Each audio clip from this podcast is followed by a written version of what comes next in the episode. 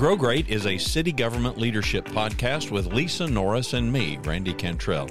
Each week, we share insights, experiences, and wisdom to help you and your leadership grow great. Our website is growgreat.com.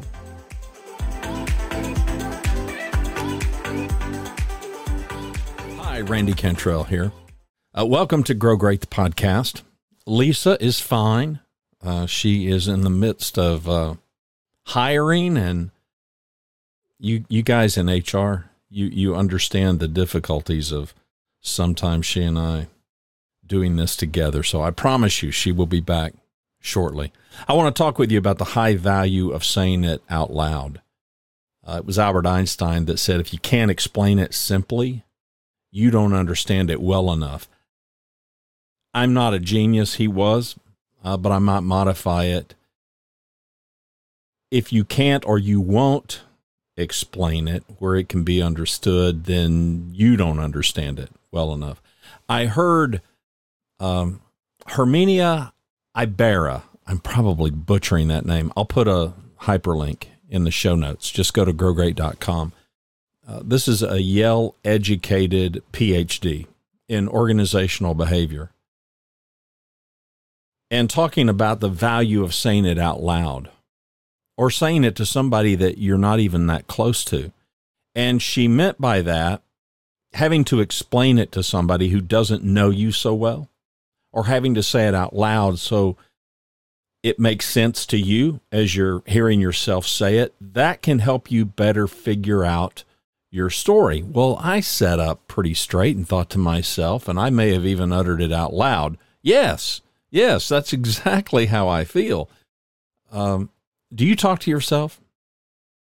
I, I, I do. And I don't mean like this because I'm talking to you, uh, but I do talk out loud probably every day. And I've done it all of my life. And this is exactly why to figure things out. I know firsthand the power of saying things out loud. I mean, after all, I was I was doing this long before podcasting was invented. In the late 90s, I began recording some thoughts under the banner Leaning Toward Wisdom. If you care and you're curious, you can find it at leaningtowardwisdom.com. And it was largely an effort to figure things out and figure them out loud. And I was doing it at the time because I had a microphone. I was interacting with people at the time using Skype. And I recorded it and uploaded it to the internet because my kids were in high school. And I thought, you know, it's just time to pass some stuff on and even share kind of the struggles and what I'm trying to figure out. And I've been doing that podcast now for a few decades, and I can affirm the value of saying things out loud. It can help us clarify things and it can also help those people who may hear us say it out loud. It can help them better understand. And if they fail to understand, it can give us opportunities to, okay, let me see if I can say that better. You know, sometimes I will say things I'm like, okay, I don't even understand what that means. There's no way anybody else can. Hopefully, that's not happening here uh, we want to better understand ourselves. We want to better understand each other. We want other people to better understand us. We want to better understand other people. I mean, come on, it sure beats misunderstanding. If you are a subscriber to our show, you already know the the leadership recipe ingredient and the final ingredient is compassion, which can only result when we understand each other. Because otherwise what we have is frankly is what we have happening in modern culture and that is horrific critical judgment writing to figure things out. Do you write? I'm a lifelong letter writer. Now today that is such an old school way to go but i still do it on occasions.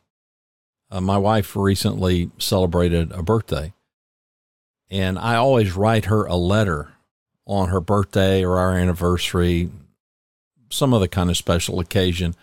When we started dating, we were 18 years old and we lived hours and hours apart from each other. We were working, we were going to college, and we wrote letters every day. And I have long maintained that all of that letter writing that we did for the better part of three years before we got married helped us figure ourselves out. Now, people can talk about long distance relationships and all that, and I get it. But for she and I, writing these letters, pouring your heart out, uh, there was just reviewing all the events of your day and of your life and all the other things that you're trying to convey to this person that you're deeply in love with, putting that on paper, literally, helped us distill it all. We were young people in love who were trying to figure this out. And I, I maintain now as an old guy, I think all that letter writing helped us do that. Uh, for me, and I have since learned for other people, writing and thinking are very connected. Saying it out loud, writing it, if you please, it helps us think. I've written for as long as I can remember, so I confess that I have got a positive bias for the activity of writing. Now, you may not, but in adulthood, I have read and studied and I have learned how common it is for people who are attempting to figure something out to write. And people erroneously think that we write to convey something because we've already figured it out. And it stands to reason that we conclude that because of all the books that are written and the articles that are written and published. And we assume, okay, well, they're, they're writing this because they've already thought this all out and this is their viewpoint or this is the truth and now they're conveying that. Uh, but that's not quite how it goes. More often than not we are writing while we're thinking while we're developing it while we're trying to figure it out. And saying it out loud or saying it on paper or on a screen helps us think about it more deeply and hopefully more clearly so I began to think about the difference in how we write. Now, for me, my default way of writing, I write like I speak. I don't know where that comes from. It's just kind of the way it goes, but that may or may not be the case for you.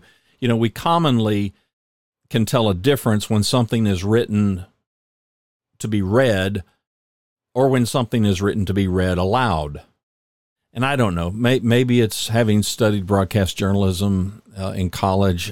I'm not sure. I, I did it before that, so I'm really not sure where it comes from. For example, we commonly will use contractions when we're speaking. Instead of saying I am or we have or do not, we say I'm, we've, don't. Um, but we may write out I am. We may write out we have. We may write out do not. They mean the same thing. But when you say it out loud, they sound very different. And then there are times that we write it and we even read it, not contractions, just things in general. We don't even understand what we, we wrote.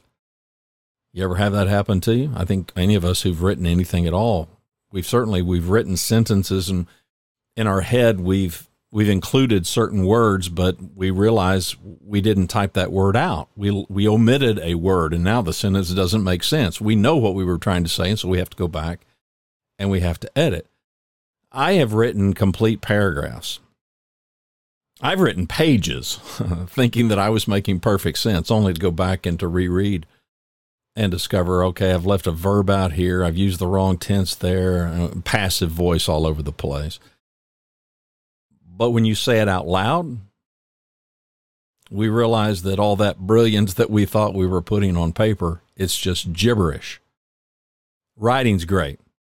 Saying out loud, I think, is even better because we know if we're making sense or not. And then the editing can continue while we continue to try to refine our thoughts and refine our ability to accurately convey those thoughts. Here's the bottom line point to all of this it's about figuring it out. Our leadership journey can be summed up in that activity. We are trying to figure this out. We're not all on the same path We're not all on the same timeline. But that doesn't mean that we can't learn from one another. And it doesn't mean that there aren't some common denominators in good, great, effective leadership if we will remain committed to our growth. Because improvement's the goal. Finding some way forward to our better self, that's always the objective. And yes, tomorrow can always be better.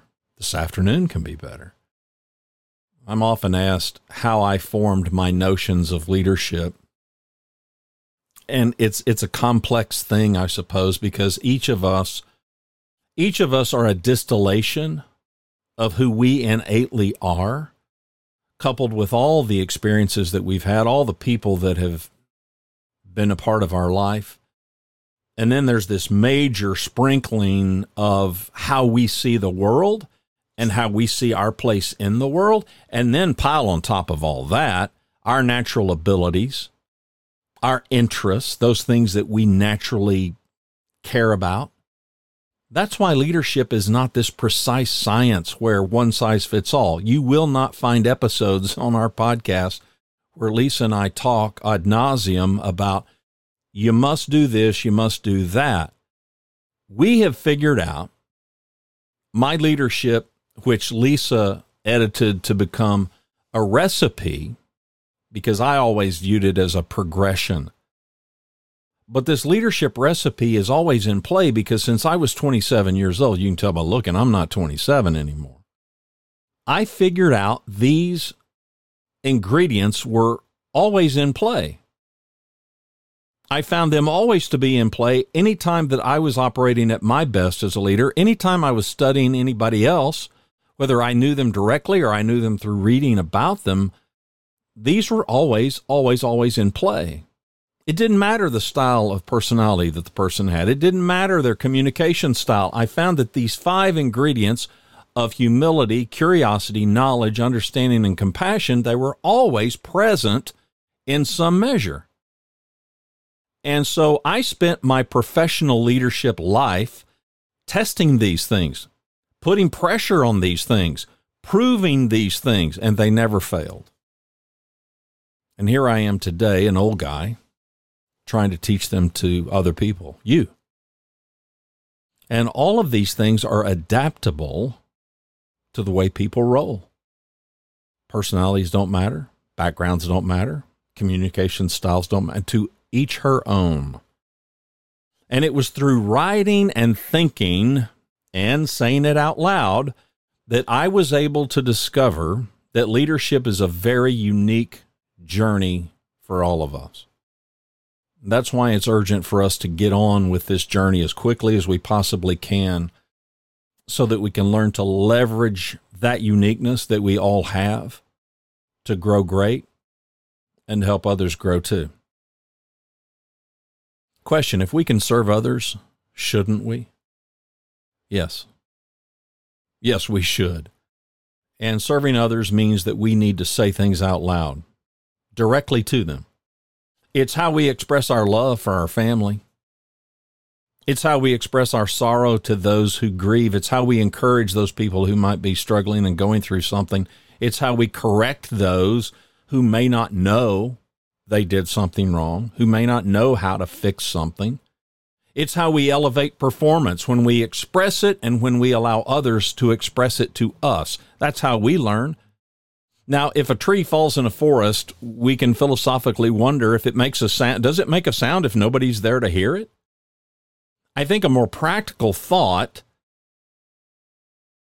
is if we are able to help somebody, how can we do that if we are not willing to say it out loud to them?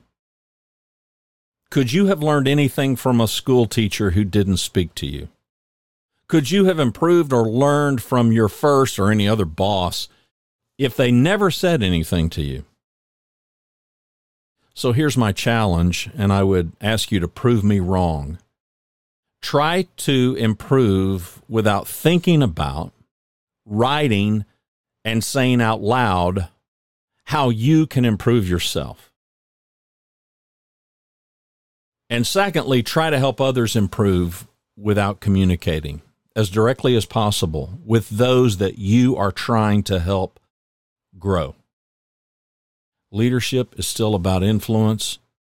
It's a focus on others after we focus on our own improvement. Oh, by the way, focusing on our own on improvement, that never stops. But as we learn some things and as we pressure test some things, we're able to pass some things on. And then we keep learning and we keep passing it on. And then, thirdly, leadership is about doing for others what they're unable to do for themselves. Hey, I appreciate you guys a whole lot. Uh, the time and attention that you give us every week is remarkable and amazing, and well, we love it. We love the fact that we're able to help so many of you in your own leadership journey, and you're all at a different place and you're all going through something that uniquely is yours. But just know this we're all in this together, and we can make a positive difference no matter who we are and no matter where we are.